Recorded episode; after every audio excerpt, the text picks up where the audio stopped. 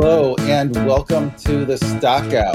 The Stockout is one of 20 shows at FreightWaves, and this is the one where we set aside 26 minutes to talk about what's important to CPG companies and those transportation companies and intermediaries that serve the CPG industry.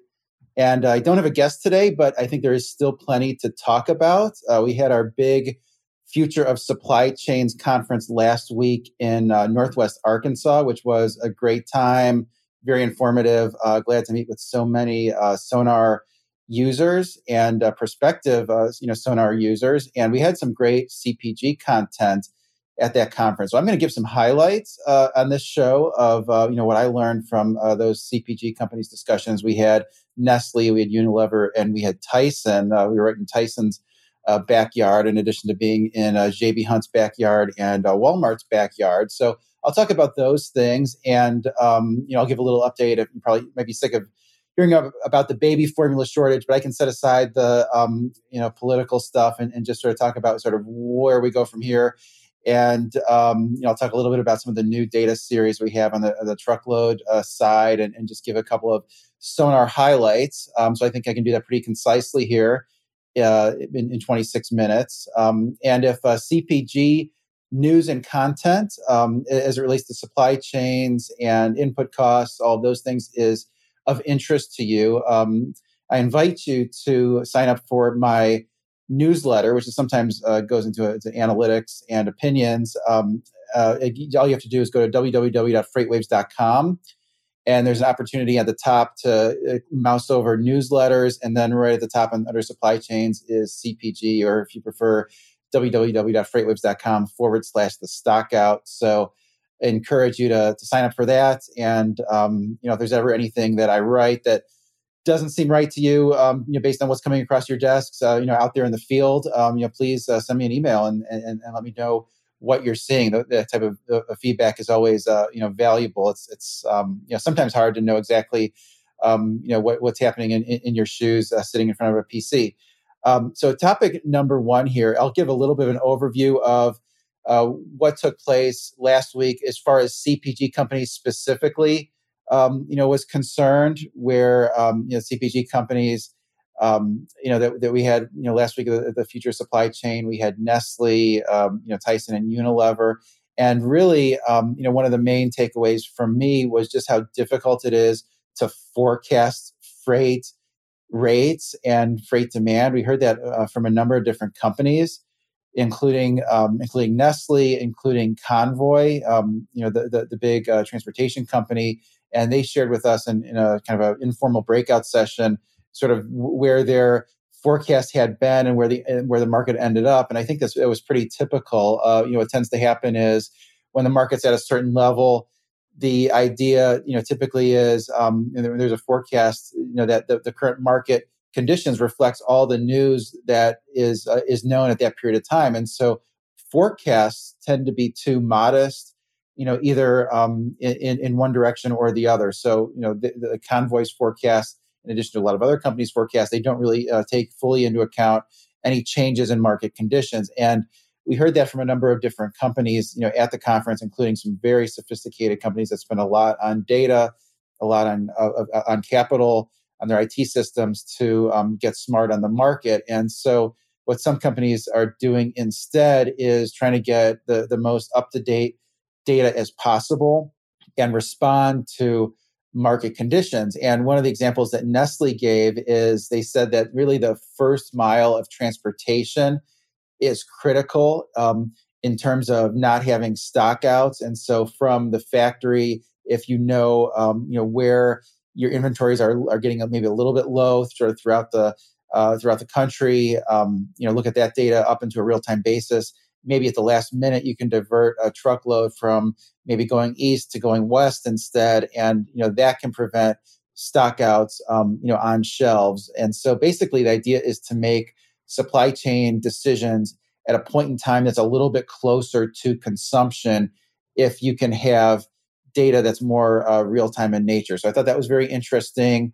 Um, there was also a lot from various cpg companies and others about automation uh, automation rather than using a, basically a labor intensive process use, using more machines and you know a few reasons for that. Um, you know, not only the obvious, which uh, you know machines don't take you know holidays don't come in sick uh, you don't have uh, you know the inflation the way you had with with wages and um, you know all the, the labor availability issues those are, are, sort of the obvious things but aside from that uh, a lot of companies are in, in addition to, to, using machines as sort of a, a way to lower costs uh, and, and, maybe for providing some more stability they're using the, uh, the machines as a way to, to learn and, and basically using the machines as a way to capture data on their production processes and various things in, in the supply chain. They, they, realize, look at the, the machine data, if it's slowing down, sort of why is it slowing down? Is it because certain inputs are not available? Um, is it because the demand is slowing up a little bit? And so really sort of leveraging,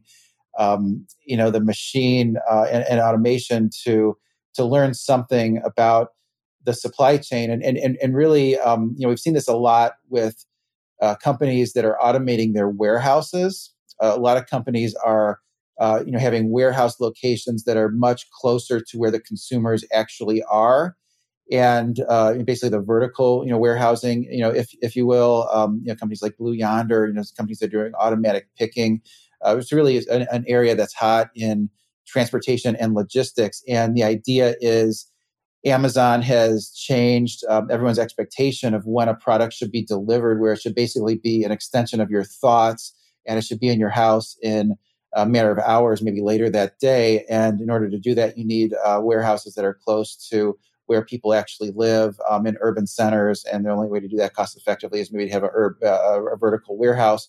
Um, and then, you know, on top of that, use that data to really understand, um, you know, d- demand trends and and positioning of, of inventory. So a lot, uh, you know, at the conference on automation, uh, there was also um, a session with Unilever, who is, um, you know, of course, a big uh, shipper that uses a lot of truckload, also a lot of intermodal, also a lot of refrigerated and frozen. They have sizable um, uh, franchise in ice cream. Um, but they talked a lot about uh, their product portfolio and some of the rationale for, for recent acquisitions. They've done um, a laundry list of acquisitions over the last several years. A lot of these were smaller CPG companies that were startups that had a certain amount of cachet to them. Uh, some that uh, I was kind of familiar with was Dollar Shave Club and Liquid IV. So um, you know those companies um, you know did something pretty you know innovative um, to sort of disrupt the the, the industry and uh, you know, acquired by Unilever. And, and, I guess the way that I was I had been thinking about those acquisitions is you know had been uh, sort of before the conference is, is really kind of a way for the big behemoth to get into avenues for growth and um, to sort of hedge against the fact that some of those smaller companies could be pretty disruptive but you know it really um, it goes beyond that when you listen to some of the sessions at the future of supply chain where a lot of the small sort of startup companies um, they're fine with their transportation logistics supply chain as long as their uh, consumer base is um, you know at a certain at a certain level where you know they're basically taking orders uh, you know putting them in an excel spreadsheet um, you know mailing out the, the, the items. When it gets to be more complicated than that and to really expand uh, you know nationwide um, in a strong manner uh, it, it's, it's helpful to have um, you know strong parent company that has uh, you know imp- better procurement and you know better systems in place to manage all of the logistical complexities of um, you know of a, of a fast you know growing business like that. Of course, the challenge is to uh, still have you know what what made those uh, uh, companies uh, attractive to consumers in the first place. A lot of times you're doing something different. Um, they had sort of a, a, look and feel, flavor to them that was contemporary. So uh, I think a lot of companies like Unilever have let the the founders um, really maintain a lot of uh, you know autonomy over you know their their their products. So I thought that was um, you know th- that was interesting. Um, and, and, I would encourage you to check out um, the recorded versions of the future of supply chain um, uh, meetings. There, there, a lot of those were, um, you know, fireside chat formats with uh, one of our journalists, uh, you know, interviewing particular executive, and those are going to be up uh, later this week. I don't think they're up, um, you know, so far. Uh, you know, a lot of times there's a synopsis of of, of, of what took place, but you'll be able to see the full uh, recording, um, believe later this week after those are edited. I'll move on to the second topic here, and hopefully not everyone's uh, completely sick of talking about this, but the baby formula shortage uh, likely to persist for several months. And you know the reason I say this is uh, there's a, an empty shelf of Uh, Similac, um, you know, maybe says something about consumers also that uh, instead of having it on the shelves, you take a ticket. Um, you know, given all the, the theft that's taken place, this was a picture taken from uh, Lynnwood, uh, Washington. Um, so basically, uh, you know, Abbott Nutrition says they're ready to restart the the facility. Um, you know, they maintain that uh, the in, in, uh, bacteria infections were not caused by their product, and uh, based on what the C, uh, um, CDC has said and what the FDA has said, I, you know, I think they're right. I think, um, you know, I don't think we're ever going to know exactly, you know, how those infants, um, you know, got that bacteria in, infection. But the fact that it wasn't contained, found in any sealed products, the fact that the bacteria strain uh, that the, the, the infants uh, you know suffered with was not found at the the facilities. I think um, you know speaks to the to the fact that probably um, you know that uh, facility needs to be reopened, and maybe the government was a little bit too harsh in you know keeping it closed. Um, it's been down for about three months, and just in the past couple weeks, you've really seen an intensification of how difficult it's been to get uh, you know baby formula. Where now nationwide, 43% of stores don't have it in stock.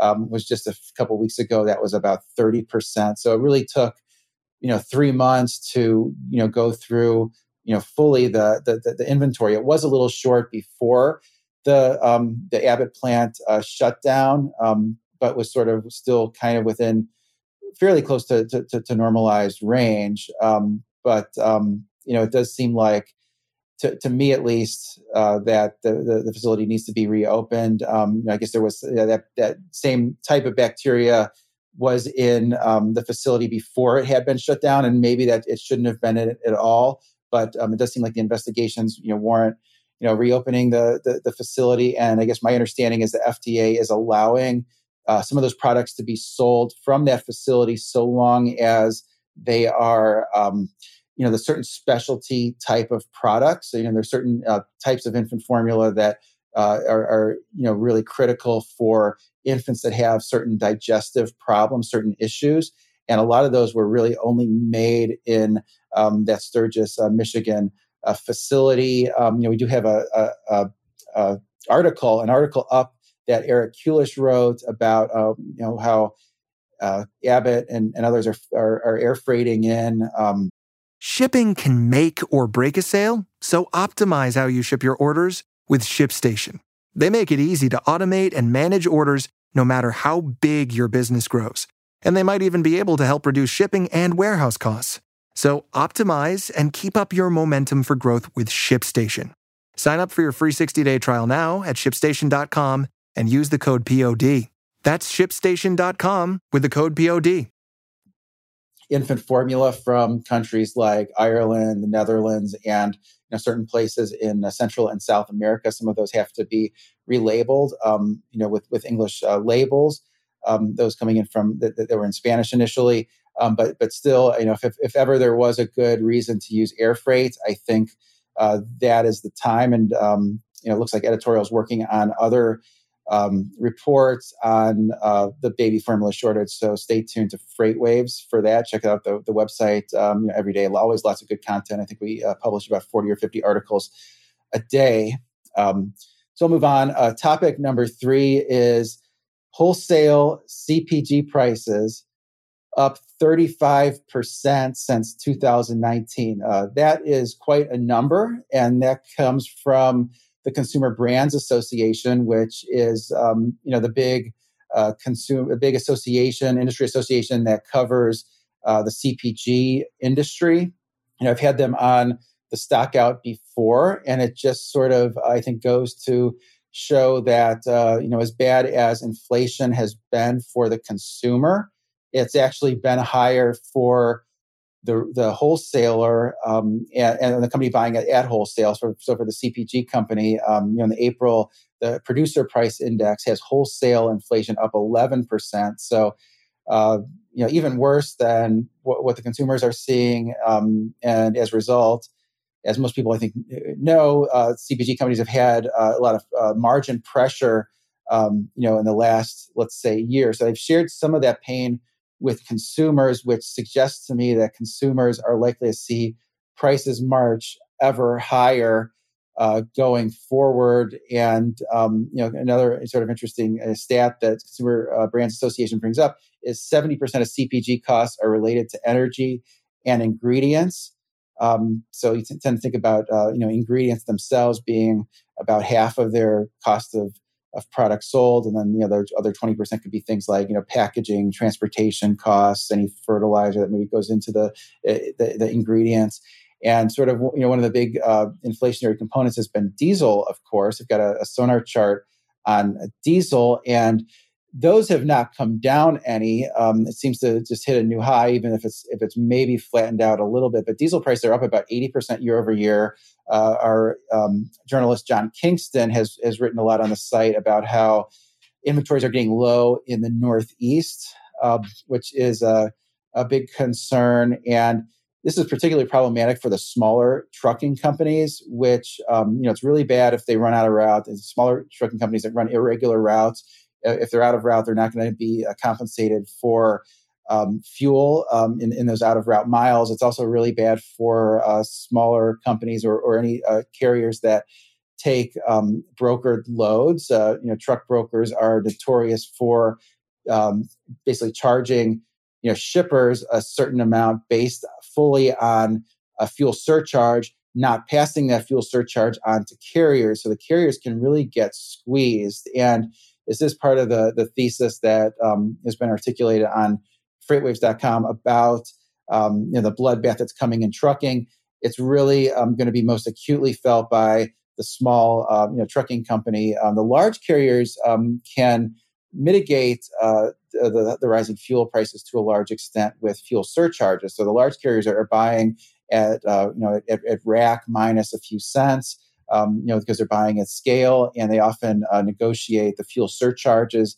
Uh, based on a miles per gallon, that's actually not as good as what they're getting in the field. So their their miles uh, per gallon and their fuel surcharge calculation might be based on six or six six and a half miles per gallon, and really they're getting seven seven and a half. So there's actually could actually make money on the fuel surcharge. You need to be a sophisticated carrier to do that. You probably need to have all of the um, you know newer equipment that's more you know fuel efficient and have aerodynamic features, all of those things. But you know some of the large carriers um, you know do make money um, on, on on fuel, and so it, it really think we're going to have sort of a haves and have-nots situation in uh, the trucking uh, industry. Some of the other uh, areas that were called out by the Consumer Brands Association as being particularly inflationary um, believe it or not, um, diesel is not the most inflationary uh, item. Eggs are up 161% year over year. Um, so it's basically a large, uh, the, the, bird flu situation um, really having a big impact. I guess about 6% of the chicken population uh, had, to be, had, had to be culled. Uh, because of that, and you know, even before that, Tyson was having trouble with um, hatch rates. So um, anything that uses eggs a, as an ingredient um, is problematic for CPG companies. Wheat up 85%. Um, you know, I think we know that has a lot to do with Ukraine. Uh, aluminum up 41%. Oil, um, those are like vegetable oils up 41%. I've talked a lot about um, that and how certain countries have gotten to be more uh, you know, protective of their own um, uh, crops, what they're making uh, domestically, like you know Indonesia with their palm oil limiting uh, exports that drives up palm oil prices all over the world. Which uh, palm oil gets used in a large um, you know range of uh, CPG, and then um, they also call out corn up uh, thirty two percent. So basically, all of these um, you know CPG in- ingredients you know really rising a lot and um, don't see much evidence of you know that cooling off. Um, you know, I think we all hope that the Fed raising interest rates has the you know intended effect of cooling inflation without tipping the economy into recession, but um, does seem pretty precarious when you um, you know think about that and see the the, the stock market um, you know decline for what is it six or seven weeks in a row. Um, you know, next topic here, topic number four is freight data is finally showing some signs of stabilization, and I have a chart on that showing the VAN outbound tender rejection uh, index. And uh, you know, a few caveats here when I say that uh, freight data is, is stabilizing. Those tender rejection rates have come way down from a high level. They, they were over 20% um, at the start of the year. Now they're at 8.3. That's sort of within the range of what's normal and um, you know tender vo- uh, volumes have sort of flattened out as well. Um, but you know, one of the big caveats is this is a strong time of the year where you know here we are uh, two weeks before we enjoy a Memorial Day, and that's when a lot of um, you know beverages get moved into place. You know, a lot of packaged food gets moved into place. People you know, preparing for their barbecues. Um, you know, getting in the warmer months, uh, a lot of uh, trucking capacity is taken up by very large items, things like barbecue grills, you know, things that you need for your pool. Um, you know, a lot of construction materials move um, this time of year. Now that um, it's warmer and uh, we, can we can move, uh, can, you know, do more construction for the next several months. So so all of those things I think tends to lead to a tighter truck market. So that may be masking some of the weakening um, you know truck conditions. So um, it's something to watch very closely. Um, you know, May and June tend to be very strong months, almost the more more of the the, the peak season really with with with, trucking, um, even more so sometimes than the, the, the fall peak season. So something to watch uh, very closely is um, you know whether that stability continues or whether that's just you know we're getting some help from from seasonality. Uh, topic number five here of spot rates are have fallen well below a contract rate. So this is important for uh, CPG companies. I have a chart on this um, that shows the national um, you know, truckload index. So national truckload index is one that we just rolled out um, in the last you know week um, you know at our conference, and so this is uh, piggybacking on the TRAC data for those of you who are Sonar users and, and look at our, our Sonar market dashboard. We're getting that data from a consortium of uh, brokers, large brokers that are, uh, you know, basically sharing with us what they are paying for truckload capacity, you know, on a particular lane on a particular day. We're rolling that up into a nationwide average, and you see that the um, national uh, truckload index has really fallen a lot from about three dollars to about two dollars. The contract rates are in purple there, and those have held up. They have flattened out since March, and most of the CPG companies that might be listening to this they're paying um, you know rates you know, based on that purple based on that purple line. They do need a lot of capacity, and now it's kind of the, the question um, is when do those contract rates start to fall? And typically, you know the the uh, you know consumer goods companies, um, you know big shippers want to you know have a little bit more confidence that those uh, you know lower rates are sort of here to stay and uh, you know, they may bid their rebid their freight. They may move their contract uh, cycle to you know something that's you know shorter. Um, what we've heard is that some companies want to get through the the produce season, and um, which is almost a kind of a mini peak you know season for a lot of of, of, shippers, um, you know, moving certain, uh, you know, agriculture products in certain lanes, and then they're going to be, you know, more aggressive. So, you know, right now, economics very different for the large, you know, truckload carriers versus the small truckload carriers. You do wonder how long, you know, that's going to persist. Um, I think uh, CPG companies are still paying higher freight rates than they were a year ago, but that could change. And I think, um, you know, a few months, uh, late, you know, on, I show that um, I show that chart. I think it's going to show something, you know, very, uh, very different.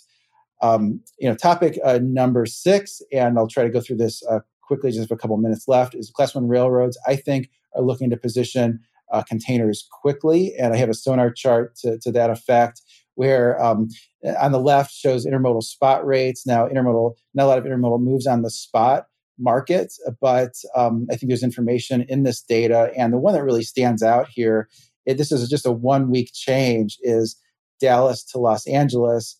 Uh, the, the rate moved 105%. Now, that's a very deeply backhaul lane, but you see it went from about a dollar ten on that right chart to two dollars and nineteen cents, and the truckload rate approximately is that is that orange line that we get from truckstop.com. So now intermodal rate in that lane went from being way below the truckload rate to being above the truckload rate. So what that says to me is that uh, you know the, the class one rails want to reposition that equipment uh, you know quickly you know back to the west coast. They do not want to wait for those domestic containers to be reloaded. If i'm a cpg shipper and i let's say i move goods from the west coast to to the to the center of the country or to the to the east coast i want to be um, you know more concerned um, with uh, you know service levels. There might not be you know as many containers available. I want to have contingency plans in place uh, maybe across modes maybe across carriers and it's just kind of a heads up that if you're moving intermodal um, outbound from Los Angeles, if, if, if the rails are concerned about getting those containers back quickly, you have to be concerned that you're going to be able to secure those containers. So um, I think there's a lot of, of information um, you know, in Sonar like that, especially when you sort of read between the lines, maybe consult a, um, you know, a subject matter expert um, that you have access to at um, you know FreightWaves. I'm happy to help on the intermodal side. Um, you know, others know the other uh, you know segments better.